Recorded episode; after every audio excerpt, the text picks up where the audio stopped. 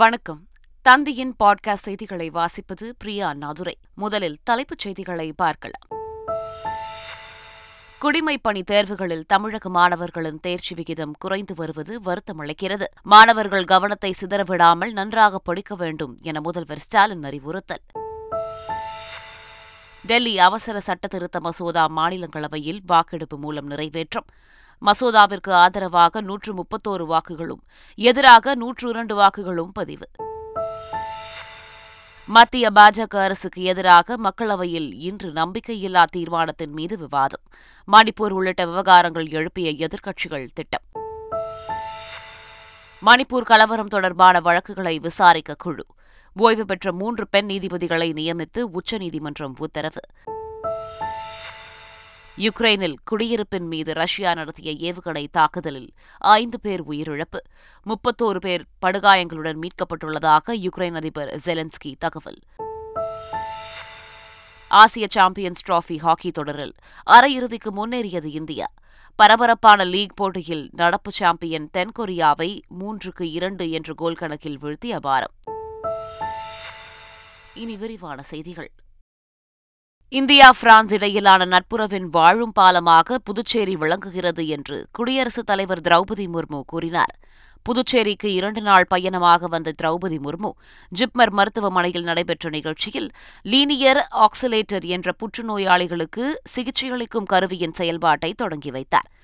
அங்கிருந்தபடி வில்லியனூரில் பத்து கோடி ரூபாய் செலவில் ஐம்பது படுக்கைகள் கொண்ட ஆயுஷ் மருத்துவமனையையும் காணொலி மூலம் அவர் திறந்து வைத்தார். விழாவில் பேசிய திரௌபதி முர்மு, பிரான்ஸ் இந்தியா இடையிலான நட்புறவின் வாழும் பாலமாக புதுச்சேரி விளங்குகிறது என்றும், சர்வதேச அளவில் சமூக முன்னேற்றத்தில் புதுச்சேரி முதலிடத்தில் உள்ளது மகிழ்ச்சி அளிக்கிறது என்றும் கூறினார்.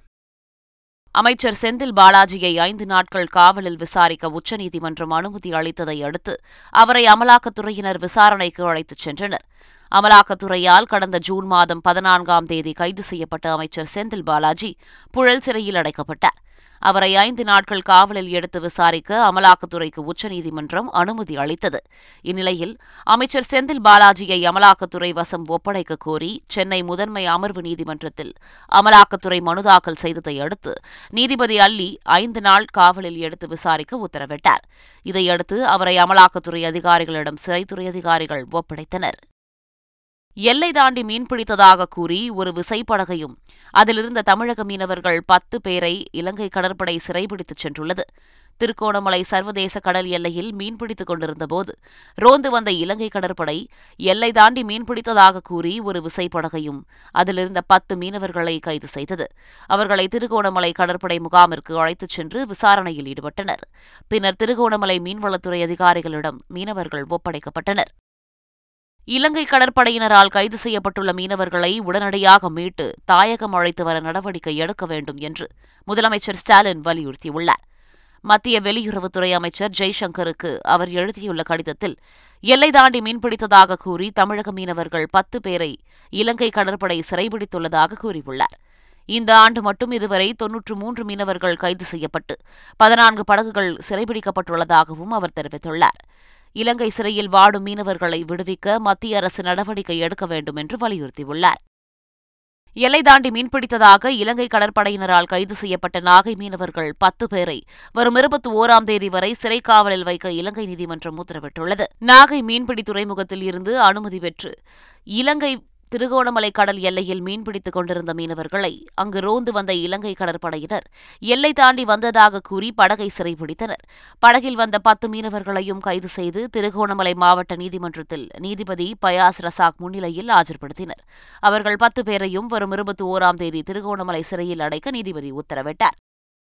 மணிப்பூர் கலவரம் தொடர்பான வழக்குகளை விசாரிக்கவும் நிவாரணம் மறுவாழ்வு நடவடிக்கைகளை மேற்கொள்ளவும் உயர்நீதிமன்ற ஓய்வு பெற்ற மூன்று பெண் நீதிபதிகள் அடங்கிய குழுவை அமைத்து உச்சநீதிமன்றம் உத்தரவிட்டுள்ளது. சிபிஐ விசாரித்து வரும் பாலியல் வன்முறை வழக்குகளை கண்காணிக்க மகாராஷ்டிரா முன்னாள் டிஜிபி தத்தாத்ரே பட்டல்சிகரை நியமித்து உத்தரவிட்டுள்ளது. இந்த வழக்குகளை விசாரிக்க தலைமை நீதிபதி டி ஒய் சந்திரசூட் தலைமையிலான அமர்வு மணிப்பூர் கலவரம் தொடர்பான வழக்குகளை விசாரிக்க கீதா மித்தல், ஷாலினி ஜோஷி, ஆஷா மேனன் ஆகியோர் கொண்ட குழுவை அமைத்து உத்தரவிட்டுள்ளது. காங்கிரஸ் முன்னாள் தலைவர் ராகுல்காந்தி மீண்டும் எம்பி ஆகியுள்ளார். அவதூறு வழக்கில் ராகுல்காந்திக்கு சூரத் மாவட்ட நீதிமன்றம் இரண்டு ஆண்டுகள் சிறை தண்டனை விதித்ததால் எம்பி பதவியை ராகுல்காந்தி இழந்தார். இதனைத் தொடர்ந்து தனக்கு விதிக்கப்பட்ட தண்டனையை எதிர்த்து உச்சநீதிமன்றத்தில் ராகுல்காந்தி மேல்முறையீடு செய்தார். உச்சநீதிமன்றம் ராகுல்காந்திக்கு விதிக்கப்பட்ட தண்டனையை நிறுத்தி வைத்து உத்தரவிட்டது. இந்நிலையில் உச்சநீதிமன்ற உத்தரவை ஏற்று ராகுல்காந்தி மீதான தகுதி நீக்க உத்தரவை மக்களவை செயலகம் திரும்பப் பெற்றுள்ளது. மீண்டும் நாடாளுமன்றம் வருகை தந்த ராகுல்காந்திக்கு இந்திய கூட்டணி கட்சியினர் உற்சாக வரவேற்பு அளித்தனர். நூற்று முப்பத்தாறு நாட்களுக்கு பின்னர் அவை நடவடிக்கைகளில் பங்கேற்க ராகுல்காந்தி நாடாளுமன்றம் வந்தார். அப்போது நாடாளுமன்ற நுழைவு வாயில் முன்பாக திரண்டு உற்சாக முழக்கங்களை எழுப்பி ராகுல்காந்தியை இந்திய கூட்டணி எம்பிக்கள் வரவேற்றனர். தொடர்ந்து நாடாளுமன்ற வளாகத்தில் உள்ள காந்தி சிலைக்கு ராகுல்காந்தி மரியாதை செலுத்தினார். பின்னர் மக்களவை நிகழ்வில் அவர் பங்கேற்றார். இரண்டாயிரத்து இருபத்தி நான்கில் இந்தியா கூட்டணியின் ஆட்சி அமைந்த பிறகு டெல்லிக்கு தன்னாட்சி அதிகாரத்தை மீண்டும் வழங்குவோம் என திமுக எம்பி திருச்சி சிவா தெரிவித்துள்ளார். டெல்லியின் நிர்வாக விவகாரங்களில் துணைநிலை ஆளுநருக்கு அதிகாரமளிக்கும் டெல்லி தேசிய தலைநகர் பகுதி அவசர சட்டத்திருத்த மசோதா மீது பேசிய திமுக எம்பி திருச்சி சிவா, மத்திய அரசு கொண்டு வந்திருக்கும் இந்த மசோதா கூட்டாட்சி தத்துவத்தின் மீதான தாக்குதல் என்றார். டெல்லிக்கு மாநில அந்தஸ்து வழங்கக் கோரிய நிலையில் தற்போது இந்த மசோதாவை கொண்டு வர வேண்டிய தேவை என்ன வந்தது என கேள்வி எழுப்பினார். மத்திய அரசின் ஏஜென்ட்டுகளாக ஆளுநர்கள் செயல்படுவதாக மாநிலங்களவையில் மதிமுக எம்பி வைகோ குற்றம் சாட்டியுள்ளார். துணைநிலை ஆளுநருக்கு அதிகாரமளிக்கும் டெல்லி அவசர சட்டத்திருத்த மசோதா மீது மதிமுக எம்பி வைகோ கலந்து கொண்டு உரையாற்றினார். அப்போது பேசிய அவர், மக்களால் தேர்ந்தெடுக்கப்பட்ட பிரதிநிதியான முதல்வர் இந்த மசோதா மூலம் பொம்மையாக்கப்பட்டிருப்பதாக தெரிவித்தார். பல்வேறு மாநில ஆளுநர்களை மத்திய அரசு நியமிப்பதாக குறிப்பிட்ட அவர், மாநில சட்டமன்றத்தால் இயற்றி அனுப்பப்பட்ட பல்வேறு மசோதாக்களுக்கு தமிழக ஆளுநர் ஒப்புதல் வழங்கவில்லை என குற்றம் சாட்டினார். டெல்லியில் நிர்வாக விவகாரங்களில் துணைநிலை ஆளுநருக்கு அதிகாரமளிக்கும் அவசர சட்டத்திருத்த மசோதா மாநிலங்களவையில் வாக்கெடுப்பின் மூலம் நிறைவேற்றப்பட்டது. டெல்லி அவசர சட்டத்திருத்த மசோதா மீதான விவாதம் மாநிலங்களவையில் பிற்பகல் இரண்டு மணி முதல் இரவு எட்டு மணி வரை நடைபெற்றது. இதைத் தொடர்ந்து வாக்கு சீட்டு அடிப்படையில் வாக்குப்பதிவு நடைபெற்றது. முன்னாள் பிரதமர் மன்மோகன் சிங் சங்கர நாற்காலியில் வந்து வாக்கெடுப்பில் பங்கேற்றார். வாக்கெடுப்பு முடிவில் மசோதாவுக்கு ஆதரவாக நூற்று முப்பத்தோரு வாக்குகளும் எதிராக நூற்று இரண்டு வாக்குகளும் பதிவானது. இதையடுத்து டெல்லி அவசர சட்ட திருத்த மசோதா நிறைவேற்றப்பட்டது. டெல்லி அவசர சட்ட மசோதா நிறைவேற்றியதன் மூலம் இரண்டாயிரத்து இருபத்தி நான்கு ஆண்டு நாடாளுமன்ற தேர்தலில் டெல்லியில் ஒரு தொகுதியில் கூட பாஜக வெற்றி பெறாது என முதலமைச்சர் அரவிந்த் கெஜ்ரிவால் தெரிவித்துள்ளார். காணொலி காட்சி மூலம் உரையாற்றிய அவர், அவசர சட்டத்திற்கு எதிராகவும் தங்களுக்கு ஆதரவாக வாக்களித்த அனைத்து அரசியல் கட்சிகளுக்கும் நன்றி தெரிவித்தார். ஆம் ஆத்மி கட்சியை தோற்கடிப்பது கடினமாக இருப்பதால் குறுக்கு வழியை பாஜக தேர்ந்தெடுத்திருப்பதாக விமர்சித்த அரவிந்த் கெஜ்ரிவால், இரண்டாயிரத்து இருபத்தி நான்காம் ஆண்டு நாடாளுமன்ற தேர்தலில் டெல்லியில் பாஜக ஒரு தொகுதியில் கூட வெற்றி பெறாது என்றார். இன்னும் நான்கு ஐந்து கட்சிகளை சேர்த்துக் கொண்டாலும் இரண்டாயிரத்து இருபத்தி நான்கு நாடாளுமன்ற தேர்தலில் பிரதமர் மோடி மீண்டும் வெற்றி பெற்று பிரதமர் ஆவார் என மத்திய உள்துறை அமைச்சர் அமித் ஷா தெரிவித்துள்ளார். டெல்லி மசோதா மீதான விவாதத்திற்கு பதிலளித்து பேசிய உள்துறை அமைச்சர் அமித் ஷா, டெல்லி தொடர்பான அனைத்து விவகாரங்களிலும் சட்டம் இயற்ற நாடாளுமன்றத்திற்கு அதிகாரம் வழங்கி சட்டத்திருத்தம் கொண்டு வந்ததே காங்கிரஸ் கட்சிதான் என்றார். ஆம் ஆத்மி கட்சியை தாஜா செய்வதற்காகவே டெல்லி மசோதாவை காங்கிரஸ் எதிர்ப்பதாக அவர் கூறினார். மத்திய அரசுக்கு எதிரான நம்பிக்கையில்லா தீர்மானம் மீதான விவாதம் மக்களவையில் இன்று தொடங்குகிறது. நாடாளுமன்ற கூட்டத்தொடர் தொடங்கியதிலிருந்து மணிப்பூர் விவகாரம் குறித்து பிரதமர் மோடி விளக்கமளிக்க வேண்டும் என வலியுறுத்தி எதிர்க்கட்சிகள் கடும் அமளியில் ஈடுபட்டு வருகின்றனர். மத்திய அரசுக்கு நெருக்கடி கொடுக்கும் வகையில் எதிர்க்கட்சிகள் நம்பிக்கையில்லா தீர்மானம் கொண்டு வந்தன. இதனை மக்களவைத் தலைவர் ஓம் பிர்லா ஏற்றுக்கொண்டு எட்டு மற்றும் ஒன்பது ஆகிய தேதிகளில் விவாதம் நடைபெறும் என அறிவித்தார். அதன்படி நம்பிக்கையில்லா தீர்மானம் மீதான விவாதம் இன்று தொடங்குகிறது. என்எல்சிக்காக கையகப்படுத்தப்பட்ட நிலத்தில் அறுவடையை முடித்து நிலத்தை ஒப்படைக்க வேண்டும் என்று சென்னை உயர்நீதிமன்றம் உத்தரவிட்டுள்ளது. இது தொடர்பான வழக்கை விசாரித்த நீதிபதி எஸ் எம் சுப்பிரமணியம், கருணைத் தொகை முழுவதையும் செப்டம்பர் பதினைந்தாம் தேதிக்குள் வழங்க வேண்டும் என உத்தரவிட்டுள்ளார். அந்த தேதியில் நிலத்தை ஒப்படைக்க வேண்டும் எனவும் புதிதாக ஏதும் பயிரிடக்கூடாது எனவும் விவசாயிகளுக்கு உத்தரவிட்ட நீதிபதி, இதை மீறுவோருக்கு எதிராக மாநில அரசு நடவடிக்கை எடுக்கலாம் எனவும் அறிவுறுத்தினார். கர்நாடகா வழங்க வேண்டிய காவிரி நீரை வழங்காததால் தண்ணீரின்றி பாதிக்கப்பட்ட பயிர்களுக்கு ஏக்கருக்கு நாற்பதாயிரம் நிவாரணம் வழங்க வேண்டும் என முன்னாள் முதல்வர் ஓ பன்னீர்செல்வம் கோரிக்கை விடுத்துள்ளார். ஜூன் மாதத்திலும் ஜூலை மாதத்திலும் கர்நாடக அணையிலிருந்து உச்சநீதிமன்றத்தினுடைய தீர்ப்பு பிரகாரம் காவிரி நடுவர் மன்றத்தினுடைய இறுதி தீர்ப்பின்படியும் நமக்கு வழங்க வேண்டிய பதினாறு டிஎம்சி முப்பத்தி ரெண்டு டிஎம்சி நீரை விடுவிக்காததன் காரணமாகத்தான் இன்றைக்கு தஞ்சை தரணி கருகி போகக்கூடிய சூழ்நிலை இருக்கிறது. பாதிக்கப்பட்ட விவசாயிகளுக்கு முழுமையாக நிவாரணம் அளிக்கப்பட வேண்டும் என்று அனைத்து இந்திய அண்ணா திராவிட முன்னேற்ற கழகத்தின் சார்பாக கேட்டுக்கொள்கிறேன். பாதிக்கப்பட்ட விவசாயிகளுக்கு ஏக்கருக்கு நாற்பதாயிரம் ரூபாய் இழப்பீடு தொகை வழங்க வேண்டும் என்பதுதான் அன்றைக்கு அங்கு இருக்கின்ற பாதிக்கப்பட்ட விவசாயிகள் கோரிக்கையாக இருக்கிறது. மீண்டும் எம்பி ஆகியுள்ள ராகுல் காந்திக்கு வாழ்த்துக்களை தெரிவிப்பதாகவும், ராகுலின் வருகையால் பாஜகவிற்கு பின்னடைவு ஏற்பட்டுள்ளதாகவும் அமைச்சர் உதயநிதி ஸ்டாலின் கூறியுள்ளார். சகோதரர் ராகுல் காந்தி அவர்களுக்கு வாழ்த்துக்கள். நீதிமன்றம் சரியான ஒரு தீர்ப்பை கொடுத்திருக்கு. இன்னைக்கு அவர் இன்னைக்கு ஏற்கனவே ஒரு நாடாளுமன்றத்துக்கு சென்றிருக்காருன்னு கேள்விப்பட்டேன். நாளைக்கு கண்டிப்பாக பேசுவார். ஒன்றிய பாஜகவுக்கு கிட்டத்தட்ட மிகப்பெரிய முதல் அடி இது. சட்டமன்ற தேர்தல் நடைபெறவுள்ள சத்தீஸ்கர், தெலங்கானா, மத்திய பிரதேசம், ராஜஸ்தான் ஆகிய மாநிலங்களுக்கு காங்கிரஸ் கட்சியின் தலைவர் மல்லிகார்ஜுன கார்கே பிரச்சாரம் மேற்கொள்ளவுள்ளார்.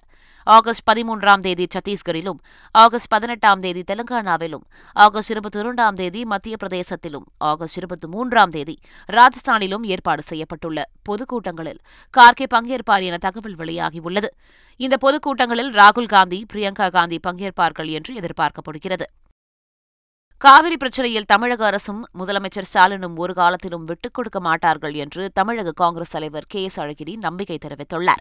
காவிரி பிரச்சனையில திராவிட முன்னேற்ற கழக அரசோ முதலமைச்சர் ஸ்டாலின் அவர்களோ ஒரு காலத்திலும் விட்டுக் கொடுக்க மாட்டார்கள். அதில் விட்டுக் கொடுக்க வேண்டிய அவசியமும் அல்ல. நீங்கள் இருபது ஆண்டுகளுக்கு முன்பெல்லாம் தெளிவான வழிகாட்டுதல் அதில் கிடையாது. ஆனால் இப்போது வந்து தெளிவான வழிகாட்டுதல் இருக்கு. குடிமைப்பணித் தேர்வுகளில் தமிழக மாணவர்களின் தேர்ச்சி விகிதம் குறைந்து வருவது வருத்தம் அளிப்பதாக முதல்வர் ஸ்டாலின் தெரிவித்துள்ளார். மாணவர்களுக்கு திறன் பயிற்சி வழங்கும் வகையில் தொடங்கப்பட்ட நான் முதல்வன் திட்டத்தின் ஓராண்டு வெற்றி விழா சென்னை நேரு உள் விளையாட்டு அரங்கில் நடைபெற்றது. இந்த விழாவில் பங்கேற்று மாணவர்கள் மத்தியில் பேசிய முதலமைச்சர் ஸ்டாலின் மாணவர்கள் கவனத்தை சிதறவிடாமல் நன்றாக படிக்க வேண்டும் என அறிவுறுத்தினார். மத்திய அரசின் பொது சிவில் சட்டத்திற்கு எதிராக கேரள சட்டசபையில் இன்று தீர்மானம் கொண்டுவரப்பட்டுள்ளது. விதி நூற்று பதினெட்டின் கீழ் முதலமைச்சர் பினராயி விஜயன் தீர்மானத்தை முன்மொழியவுள்ளார். இந்த தீர்மானத்தின் மூலம் பொது சிவில் சட்டத்தை மத்திய அரசு நடைமுறைப்படுத்தக்கூடாது என வலியுறுத்தப்பட்டுள்ளது. பொது சிவில் சட்டத்திற்கு சிபிஎம், காங்கிரஸ், சிபிஐ, முஸ்லிம் லீக் உள்ளிட்ட கட்சிகள் எதிர்ப்பு தெரிவித்துள்ளதால் ஒருமனதாக தீர்மானம் நிறைவேற்றப்படும் என எதிர்பார்க்கப்படுகிறது. யுக்ரைனில் அடுக்குமாடி குடியிருப்பின் மீது ரஷ்யா நடத்திய ஏவுகணை தாக்குதலில் ஐந்து பேர் உயிரிழந்தனர். முப்பத்தோரு பேர் படுகாயமடைந்துள்ளனர். யுக்ரைனின் டொடெஸ்க் மாகாணத்தில் உள்ள போக்ரோவிஸ்க் நகரத்தில் குடியிருப்பு பகுதி மீது ரஷ்யா அடுத்தடுத்து இரண்டு ஏவுகணை தாக்குதல்கள் நடத்தியது. இதில் அடுக்குமாடி குடியிருப்பின் ஒரு பகுதி பலத்த சேதமடைந்தது. மேலும் இந்த தாக்குதலில் குடியிருப்பு வாசிகள் ஐந்து பேர் கொல்லப்பட்டனர். முப்பத்தோரு பேர் படுகாயங்களுடன் மீட்கப்பட்டுள்ளனர். தொடர்ந்து மீட்புப் பணிகள் நடைபெற்று வருவதாக அதிபர் செலன்ஸ்கி தெரிவித்துள்ளார். ஆசிய சாம்பியன்ஸ் டிராபி ஹாக்கி தொடரின் அரையிறுதி சுற்றுக்கு இந்தியா, மலேசியா ஆகிய அணிகள் முன்னேறியுள்ளன. எழும்பூர் ராதாகிருஷ்ணன் மைதானத்தில் நடைபெற்ற லீக் போட்டியில் மலேசியாவும் ஜப்பானும் மோதின. ஒருதரப்பாக அமைந்த இந்த போட்டியில் மூன்றுக்கு ஒன்று என்ற கோல் கணக்கில் ஜப்பானை சாய்த்து அரையிறுதிக்கு மலேசியா முன்னேறியது. இதேபோல் பாகிஸ்தான், சீனா இடையே நடைபெற்ற பரபரப்பான லீக் போட்டியில் இரண்டுக்கு ஒன்று என்ற கோல் கணக்கில் பாகிஸ்தான் த்ரில் வெற்றி பெற்று அரையிறுதி வாய்ப்பில் நீடிக்கிறது. மூன்று தோல்வி ஒரு சமனுடன் புள்ளிப்பட்டியலில் கடைசி இடத்தில் இருக்கும் சீனா அரையிறுதிக்கு முன்னேற முடியாமல் வெளியேறியது. தற்போதைய புள்ளிப்பட்டியலின் அடிப்படையில் இந்தியாவும் அரையிறுதிக்கு முன்னேறியுள்ளது. வெஸ்ட் இண்டீஸ் அணிக்கு எதிராக இன்று நடைபெறவுள்ள மூன்றாவது டி டுவெண்டி போட்டியில் இந்திய அணி வெல்லுமா என எதிர்பார்ப்பு அதிகரித்துள்ளது. வெஸ்ட் இண்டீஸ் அணிக்கு எதிரான முதல் டி டுவெண்டி போட்டியில் நான்கு ரன்கள் வித்தியாசத்திலும், இரண்டாவது டி டுவெண்டி போட்டியில் இரண்டு விக்கெட்டுகள் வித்தியாசத்திலும் இந்திய அணி தோல்வியடைந்தது. ஐந்து ஆட்டங்கள் கொண்ட இந்த தொடரில் இரண்டுக்கு பூஜ்ஜியம் என்ற கணக்கில் வெஸ்ட் இண்டீஸ் அணி முன்னிலையில் உள்ளதால் அடுத்து வரும் மூன்று போட்டிகளிலும் இந்திய அணி வெற்றி பெற வேண்டிய கட்டாயம் ஏற்பட்டுள்ளது. இதனால் இன்று நடைபெறவுள்ள மூன்றாவது டி டுவெண்டி போட்டிக்கான எதிர்பார்ப்பு அதிகரித்துள்ளது. மீண்டும் தலைப்புச் செய்திகள். குடிமைப்பணி தேர்வுகளில் தமிழக மாணவர்களின் தேர்ச்சி விகிதம் குறைந்து வருவது வருத்தம் அளிக்கிறது. மாணவர்கள் கவனத்தை சிதறவிடாமல் நன்றாக படிக்க வேண்டும் என முதல்வர் ஸ்டாலின் அறிவுறுத்தல். டெல்லி அவசர சட்ட திருத்த மசோதா மாநிலங்களவையில் வாக்கெடுப்பு மூலம் நிறைவேற்றம். மசோதாவிற்கு ஆதரவாக நூற்று முப்பத்தோரு வாக்குகளும், எதிராக நூற்று இரண்டு வாக்குகளும் பதிவு. மத்திய பாஜக அரசுக்கு எதிராக மக்களவையில் இன்று நம்பிக்கையில்லா தீர்மானத்தின் மீது விவாதம். மணிப்பூர் உள்ளிட்ட விவகாரங்கள் எழுப்பிய எதிர்க்கட்சிகள் திட்டம். மணிப்பூர் கலவரம் தொடர்பான வழக்குகளை விசாரிக்க குழு. ஓய்வு பெற்ற மூன்று பெண் நீதிபதிகளை நியமித்து உச்சநீதிமன்றம் உத்தரவு. யுக்ரைனில் குடியிருப்பின் மீது ரஷ்யா நடத்திய ஏவுகணை தாக்குதலில் ஐந்து பேர் உயிரிழப்பு, முப்பத்தோரு பேர் படுகாயங்களுடன் மீட்கப்பட்டுள்ளதாக யுக்ரைன் அதிபர் ஜெலன்ஸ்கி தகவல். ஆசிய சாம்பியன்ஸ் டிராபி ஹாக்கி தொடரில் அரையிறுதிக்கு முன்னேறியது இந்தியா. பரபரப்பான லீக் போட்டியில் நடப்பு சாம்பியன் தென்கொரியாவை மூன்றுக்கு இரண்டு என்ற கோல் கணக்கில் வீழ்த்தி அபாரம். இத்துடன் செய்திகள் நிறைவடைந்தன. வணக்கம்.